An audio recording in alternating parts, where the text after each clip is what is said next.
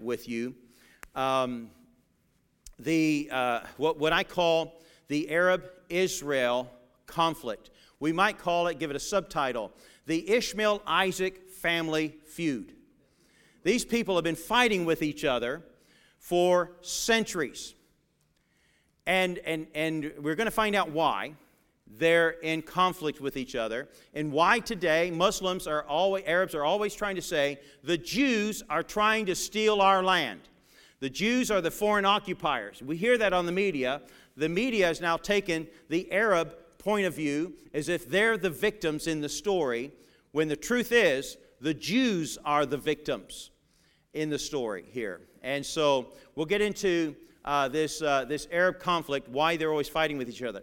I'm going to cover the title deeds in the Bible that proves that that land belongs to the Jews. Do we have any property owners here? All right. If I were to build, let's say I was your neighbor, and I built my barn or my garage on your land, you would probably say, Thank you for building me a garage. And I say, No, no, no, no, no, no. That's my garage and my land, my property. Now, before you go for your gun, I hope you'll go for a piece of paper. And that piece of paper will be a title deed. And on that title deed, it will give, it will show who the legal owner is. And you'll show me my name's not on it. It will show me the boundaries to that, to that uh, uh, piece of property. And will show me that I have missed my boundaries. Are you following me? There are title deeds to this land. We'll look in them. When we get to the third title deed, I'm going to give you a heads up.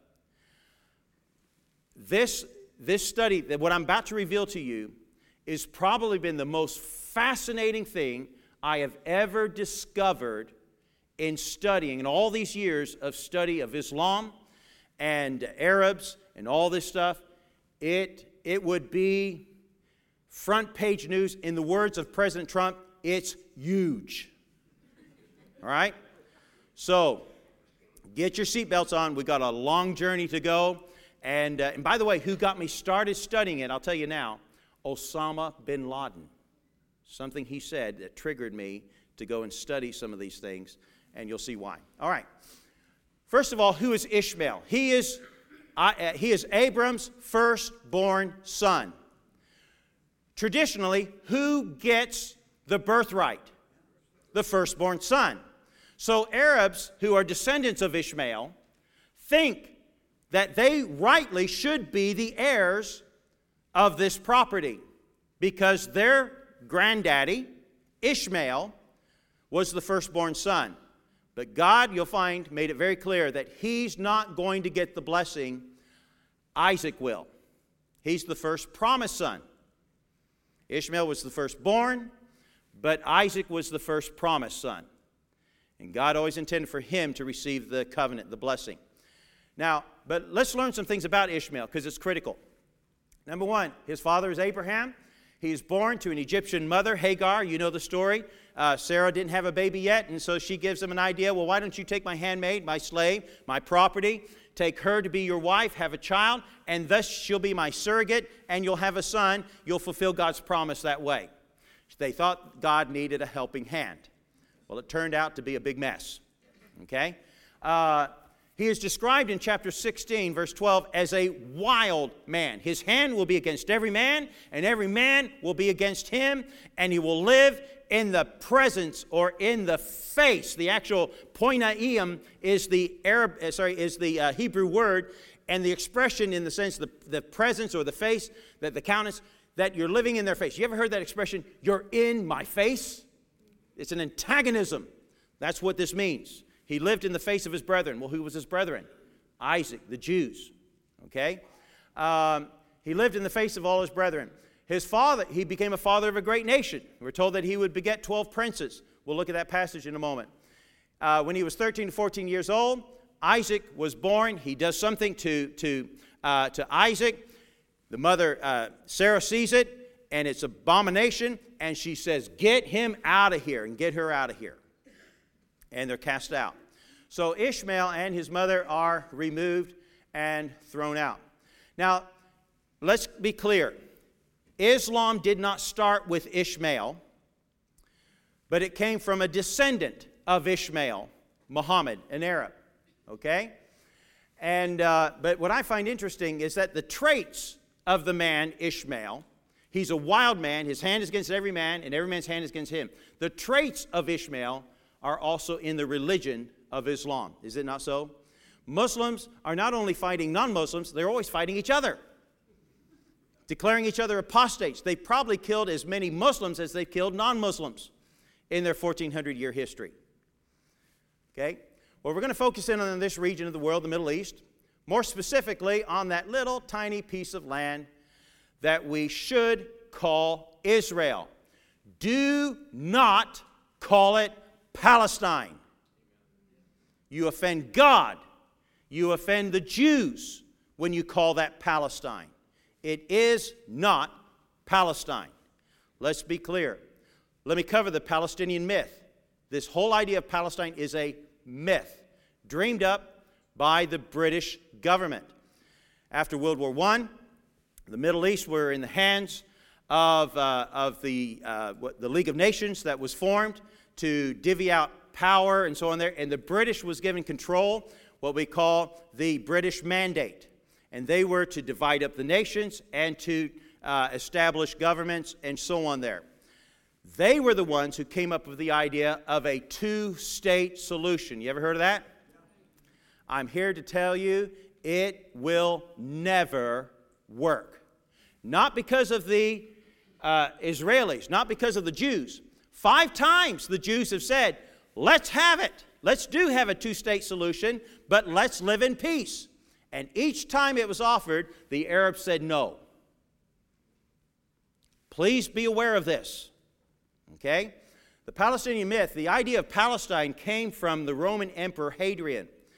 When he, uh, the Romans, when they would conquer a people, they would take people out of their nation and stick them in another nation and move these people around. Why? They're trying to disrupt, disrupt the roots of these people. You tear away the roots, they lose their heritage, they lose their identity, and they take on a new identity. And he wanted to make them into a new identity with the idea of calling these people Palestinians. Who are they? They never existed before. Okay? So the British got the idea from some history. This area, for years, every ancient map always called this area, after the fall of Israel, it was called uh, uh, Syria. The, the Syrians had taken over this part of the area, Arabs. And so, uh, so this, uh, this region never was called Palestine. It became barren. Very few people were living there. There were always some Jews and always some Arabs, but it wasn't cultivated. And it became a wilderness. Um, Mark Twain visited the area in the 1800s. He wrote his book there, The Innocents Abroad, and he said, If this is the promised land, I hope it's not promised to me. there wasn't much to be desired there because of the wilderness, the, the desert there. However, uh, in the 1800s, Jews began to be persecuted in Europe and also in Russia. And so, to find refuge, many of them started moving back to their ancestral home of Israel. And this became known as Zionism. So, Zionism was born in the 1800s. The Arabs started noticing that Jews were coming into this region. So, they countered it. They didn't want the Jews to take over and populate it. So, they started moving in Arabs from uh, Egypt and also from uh, um, um, Tur- uh, from Saudi Arabia and, and other places there, Jordan.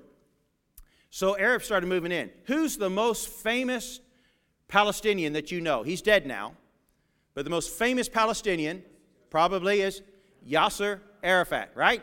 Guess where he was born? Egypt.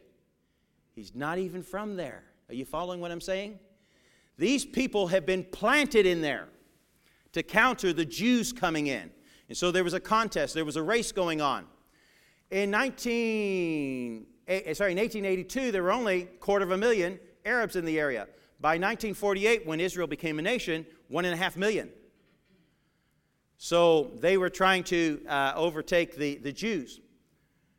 Now let's get into the title deed. Let's look at what the Bible has to say. And I'm going to be quick here because I got a lot of information here. And, um, but in, in Genesis chapter 12, verse number 1 through 3, we have what we call the Abrahamic covenant. This is where God says, Abraham, get thee out of thy country and from thy father's land unto a land that I will show thee. So, the very beginning of the Abrahamic covenant was attached to a piece of real estate.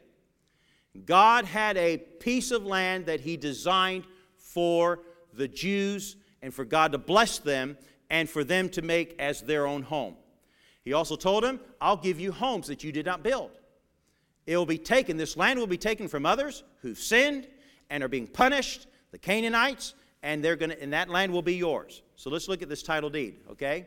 The first title deed, uh, the hint of it is there's a piece of land in Genesis chapter 12. But let's get to the boundaries, and that's found in chapter 15. So in Genesis chapter 15, if you'll turn there in your Bible, you'll see a ceremony is going on. This is apparently uh, we see this a couple times in the Bible where an agreement being, is being made between two parties. And when you're making a, an agreement, a contract between two parties, you would take an animal, sacrifice it, divide it, cut it asunder, and put one on one, uh, the half on one side, the half on the other. So God says, get a, a turtle dove, get this animal and this animal, about five different animals, and Abraham cuts them in half, separates them. And the way a contract is made is that the two parties will walk in the midst between the carcasses and thus seal the deal. Okay? But something happens here. God puts Abram to sleep. Abram falls asleep. But God walks through as a smoking fire and he passes through the pieces. So this agreement is not bilateral based upon two people to fulfill it, but on one person, unilateral on God. This is an important part. So God is making himself the one who's obligated to perform this. This is very important. All right?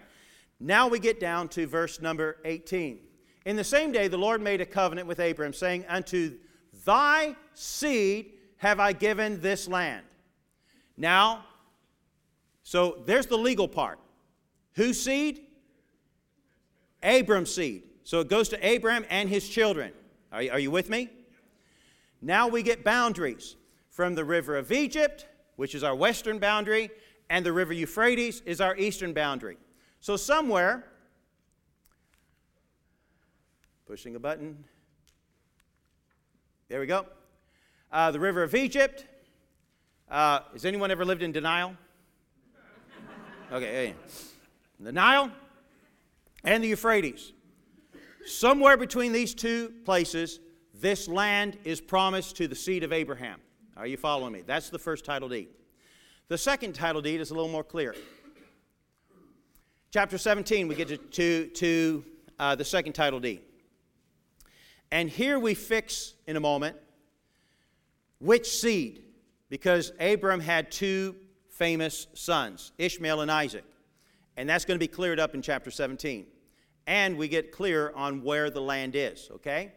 And I will give unto thee and to thy seed after thee the land wherein thou art a stranger. So, where you've been living, Abraham, the land of Canaan, for an everlasting possession, and I will be their God.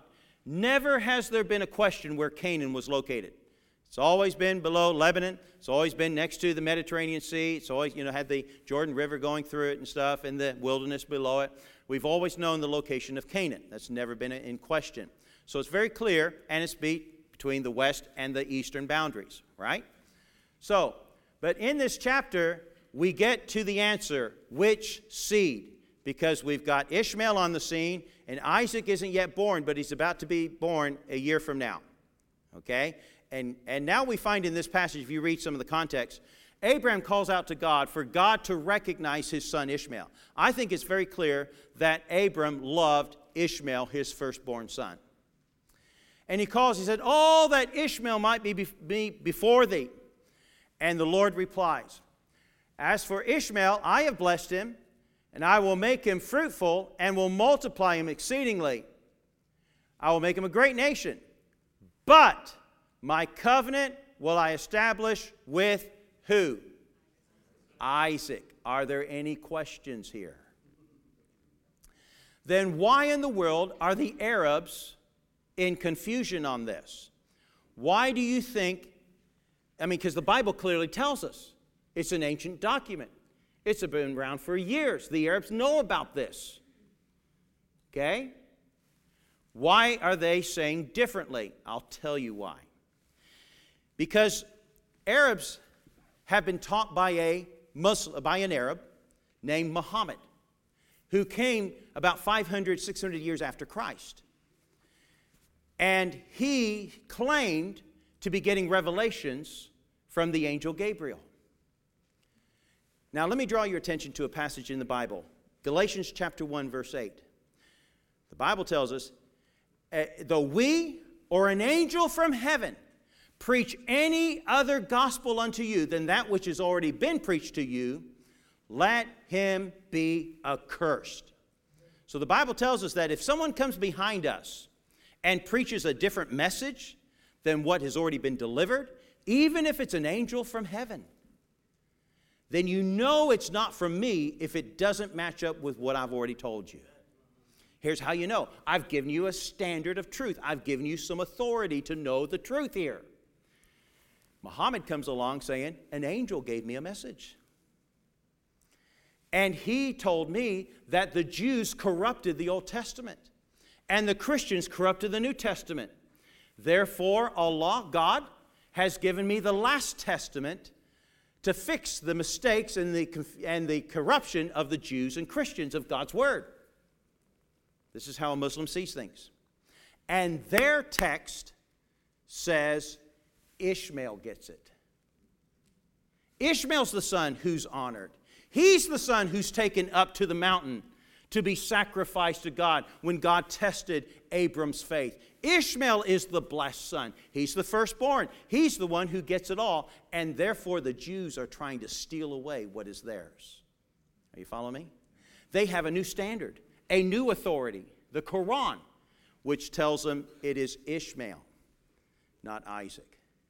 So that's why they tell you, uh, why they say, they're stealing our land. Are you following me? So therefore they fight. But God has told us clearly it's Isaac that gets it. All right? Isaac, he'll establish his covenant. Now let's get to the third title deed because now it gets really interesting. Okay? Got your seatbelts on because we're going to get going. It's found in Deuteronomy 11:24. Deuteronomy 11:24. Here we find God speaking to Moses. Who's Moses? He's a Jew, seed of Isaac. And Moses is told this Every place where on the soles of your feet shall tread shall be yours. Now, if you get news like that, what should you start doing?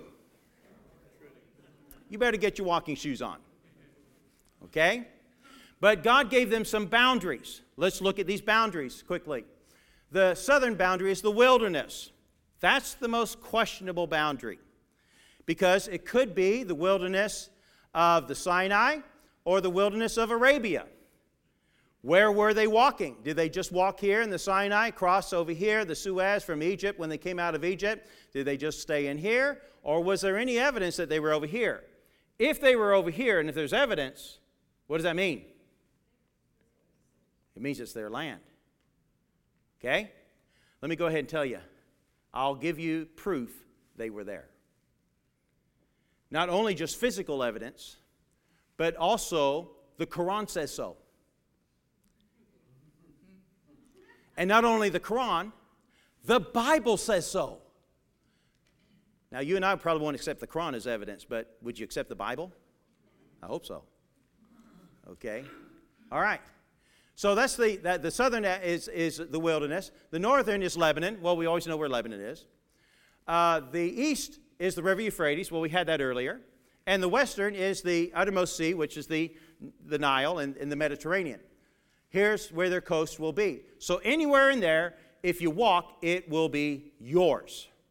Okay? So, what this is meaning, if they walked in Saudi Arabia, this would be the map of Israel today.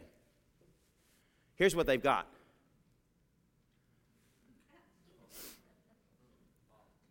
Folks, in the words of President Trump, this is huge.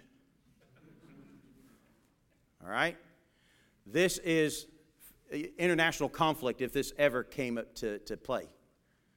All right? But uh, let, us continue on. Let's look at some evidence here, okay? First of all, look at the countries that then therefore belongs to Israel. Saudi Arabia, Yemen, Oman, United Arab Emirates, Kuwait, western part of Iraq, Oman, Jordan, Lebanon, and southern part of Syria. Two things lands that's filled up with, with Arabs, and secondly, it's land that's rich with oil. Got my numbers backwards, okay? All right. Who got me started on this? Osama bin Laden. Remember when he was in hiding and some cassette tapes would be released and Al Jazeera would publish those things there? And, I, and, and you know, I'm just a news junkie. I, I study this stuff, all right?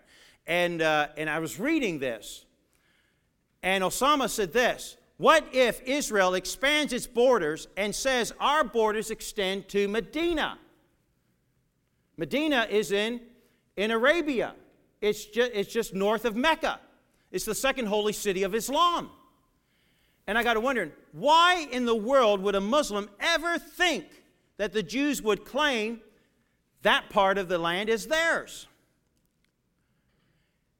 And it got me thinking because some things I had read before that didn't make sense started kind of like, hmm, I need to go back and read some things and study some things. It's the Muslims that know the Jews were there, and the Muslims know of the promise to Moses and they live in fear. Muslims are afraid that the land that they occupy actually belongs to the Jews. And that worries them. Let's look at the evidence that they were there, okay? Uh, by the way, there was something about the soles of their feet. This, this promise was also given to, uh, so Deuteronomy 11 24, it was also given to Joshua there. Something about where you walk, it's yours, okay? And there's something about their shoes, something about their sandals. Your clothes do not, are not waxen old, and the shoes is not waxen upon thy foot. Their, their sandals were made of Michelin. They didn't wear out. They were 200,000 mile Michelin t- uh, sandals they were walking on. And they kept walking and walking and walking, and they did not wear out. And there was something that was going on. While the Jews were there, they left their mark in a way that people knew what it meant. Now, to us, this would be foreign to us. When you claim land in the olden days, you would drive a what? A stake, a flag in the ground and make your claim. This is our land. In the Middle East, you leave your sandals. Well, they probably didn't want to give up these miracle sandals, but they drew around them. All around Arabia, petroglyphs of sandals are all, everywhere. And, uh, and so uh, they recognize this as a sign of a claim to the land. Now, this isn't proof positive that it was the Jews that did it. I know that. But I find it interesting. Let's get into the real evidence there. Um, okay, the traditional site of Mount, of Mount Sinai. If you look at the back of your maps, where will you find Mount Sinai? In the Sinai Peninsula, in that first wilderness that we talked about, right? Now, your Bible is inspired, but your maps aren't. Okay? And we have traditionally put it here. We've assumed that they crossed the closest body of water and made their way to this place that has been traditionally called Mount Sinai. Now, the Christians, uh, the Orthodox Church has built a, a, you know, a monastery there uh, at the foot of what they have claimed to be Mount Sinai. So, this has been the traditional point for a number of years as, as far as Christians are concerned. Okay? However, we have now discovered, actually, well, I'll get into what we've discovered. But the Muslims do not put Mount Sinai there. The Muslims put it in Midian, which is Arabia. The Muslims have Mount Sinai over here. They call it Jebel al Lawz or Jebel al Musa. The Mount of Laws, meaning Moses, or the Mount of Musa, the Mount of Moses. That's what the Muslims call it, the Arabs. Um, now, what Midian? Midian's in our Bible. Who do we know who's from Midian? Remember when, when Moses fled Pharaoh? He went to Midian and he worked for a man named Jethro. He became, he looked after his sheep. He married one of his daughters. Jethro was a priest. So in Islam, they celebrate Jethro from Midian. But there's another guy named Shuaib, Shuaib the prophet. And so two people in Islam in the Quran are mentioned to be from Midian. Now, Shuaib is mentioned 11 times in the Quran. He's a contemporary of Abraham, and he's known as the eloquent prophet. In Surah 7, chapter 7, he's sent to Midian. Chapter 11, he's living in Midian. But in chapter 19, he is living east of what? Mount Sinai. They're putting Mount Sinai there, and he's living next to it, to the east of it. Um, let's look at the. Uh, let's look what the Bible says. Because as I said, you and I don't see Mount uh, the Quran as a piece of authority to say that Mount Sinai is in Arabia, but I hope we'll take the Bible for it. Amen. Exodus chapter three. We find Moses kept the flock of Jethro, his father-in-law, the priest of Midian, and, and he led the flock to the backside of the desert. So he's got sheep with him. He's not left, he's not left the country. All right? He's grazing. He's looking for uh, to graze the, the animals. And he came to the mountain of God. Now, we don't know exactly what the mountain of God is here in Exodus chapter 3, but the New Testament tells us. Let's look at its, at his partner passage in Acts 7. Then Moses fled this, at this saying and was a stranger in the land of Midian and appeared to him in the wilderness where? Mount Sinai. So the same event where, where Moses is with the burning bush. The burning bush is here in Exodus chapter 3. All this is in the same, this is all the same passage. And in the New Testament, we're told that the mountain of God is Mount Sinai. Isn't that interesting? So, where was Moses? He was in Arabia, in Midian. We know that. And in the Bible, it tells us that the mountain of God is Mount Sinai, where he is with the flock and with the burning bush. Let's go back Oh, by the way, Galatians chapter 4 also tells us that Mount Sinai is in Arabia. For this Hagar is Mount Sinai where? In Arabia. Isn't that interesting? Let's continue. We're back in Exodus chapter 3. Let's, verse number 12. This is important. Look what God said to him. When thou hast brought forth the people out of Egypt, ye shall serve God where? upon this mountain. You're going to come with the children of Israel. You're going to come back to this very spot that I've been speaking to you with the burning bush. The burning bush is where Mount Sinai is. And God says, You're going to worship me right here on this mountain. So he says, The children of Israel are going to follow you out here. So what does that mean? The Jews were in Arabia. Now let's look at more evidence. Okay? There is physical evidence now that we know where they crossed the Red Sea. I don't know if you're aware of this. Okay? so now we know Jebel al Lawz, Jebel al Musa, is in Arabia. Now we, uh, there is, by the way, if you were to scoop up all, all the water out of the Red Sea, now the Red Sea, the water's not red. If you ever go to Israel and get down to the Aqaba, which I've been there, they call that the Red Sea not because the water's red, but because the rocks are all red. And when the sunlight hits all those rocks, it looks red. The water looks red. Okay? And so this, these two fingers of water, the Aqaba and the Sinai, uh, sorry, the Suez, on the Aqaba side, you have a natural bridge. If you scoop out all the water, it's a mile down, a mile across, and a mile up. It's hard to walk that way. But there's one piece of land in the Aqaba, that's a gentle incline and an upward incline to walk across. Let's look at this. You can see this beachhead from space. It's so big. It's called the Nuweiba Beach. And uh, now, these pictures I took from Ron Wyatt, but there's a few other archaeologists who also have documented this stuff that I'm sharing with you, okay?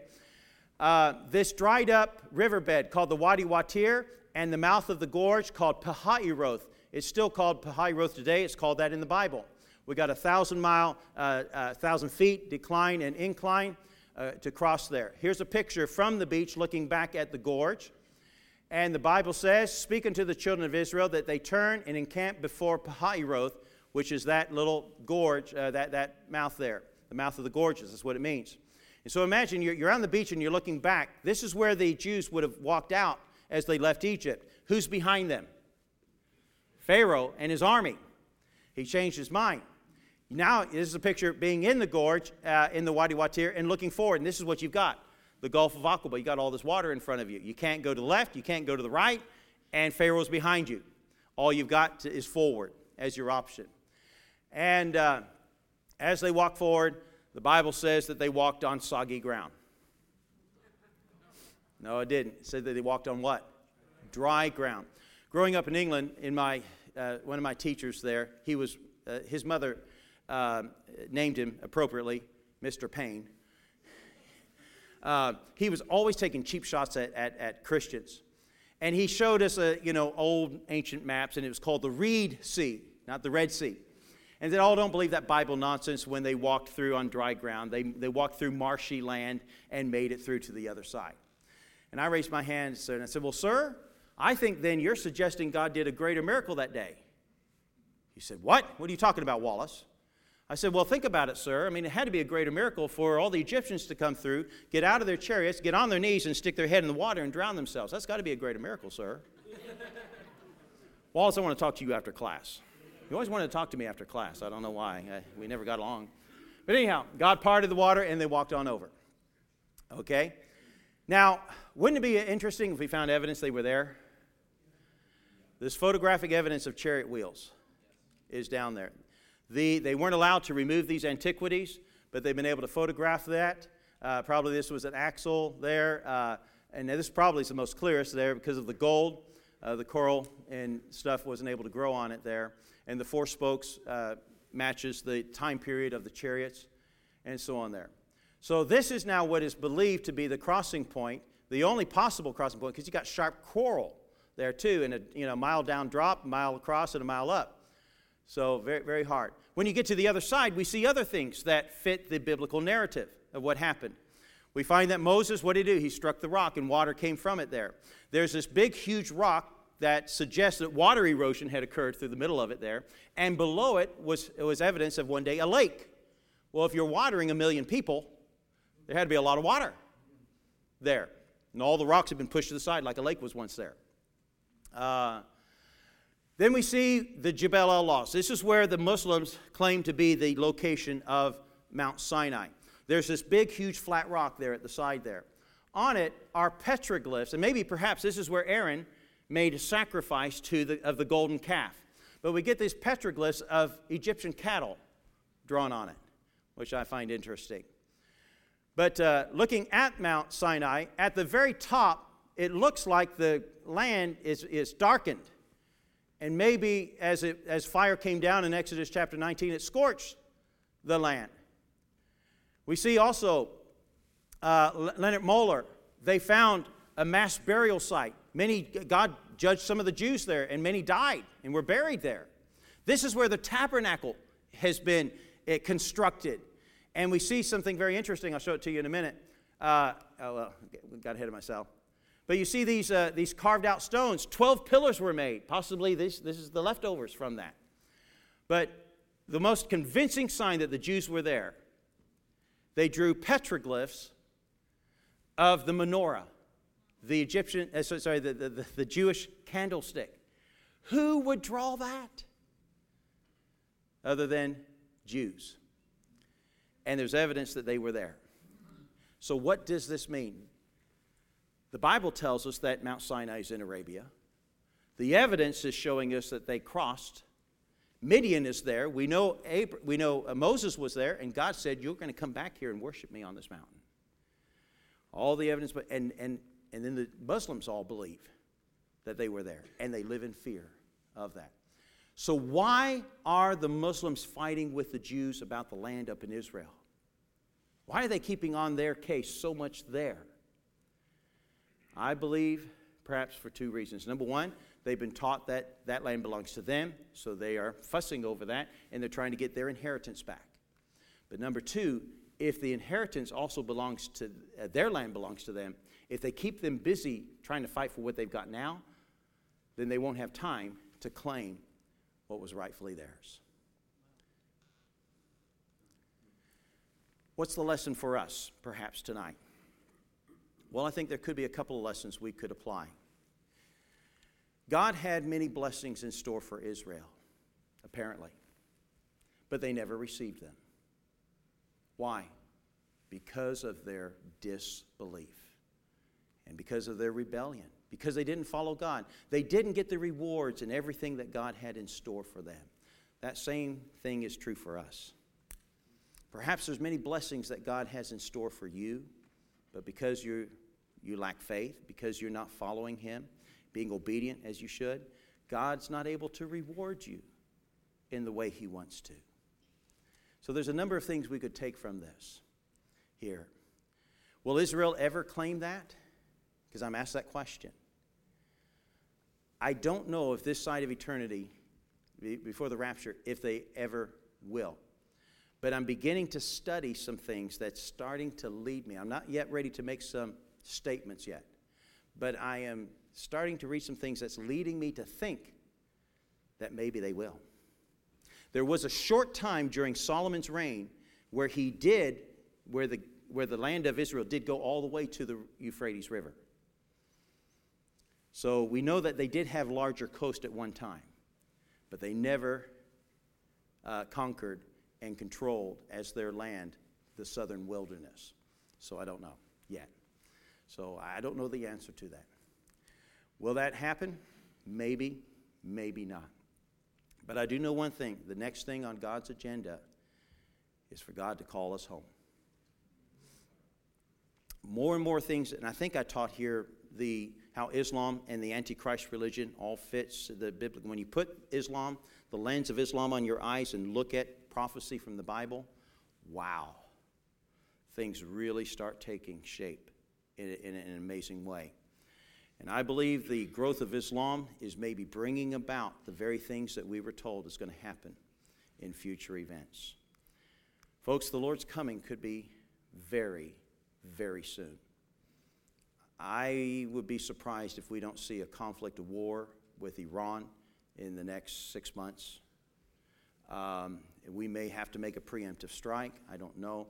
But if there is a war with Iran, you know other people are going to get involved, and it could get ugly, and it could trigger World War III. I, I don't know. But I do know this God's still on the throne. God's still on the throne. But if we are entering into those latter days, it means for us as Christians, time may be running out for us to reach our loved ones. And I got to say, folks, your loved ones are probably the hardest ones to witness to because you've got a relationship you don't want to harm and, and create a, you know, a fence there. But please learn to go to them and say, listen, I don't know how to communicate this to you. But there's something very important to me that I believe in that if it, that I must share with you. And I hope that you would please give me an audience to explain it and I'm maybe not the best to explain it, and I've got a friend who can explain it better, but please would you let me? Folks, well, friends don't let friends die without Jesus. Let's do our best to bring them to Christ. Don't give up. Keep praying. Keep pushing forward to that effort. And about Muslims, Muslims are coming to Christ in masses of numbers. We're seeing a mass. Uh, uh migration of Muslims to the West, and many of them are accepting Christ. And we have a great opportunity being presented to us. And so we're living in interesting days. And God's on the throne, and let's be doing what God has called us to do. Heads bowed, eyes closed. Father, I'm not sure how you would want to lead in decisions for us in this matter, Lord. But Lord,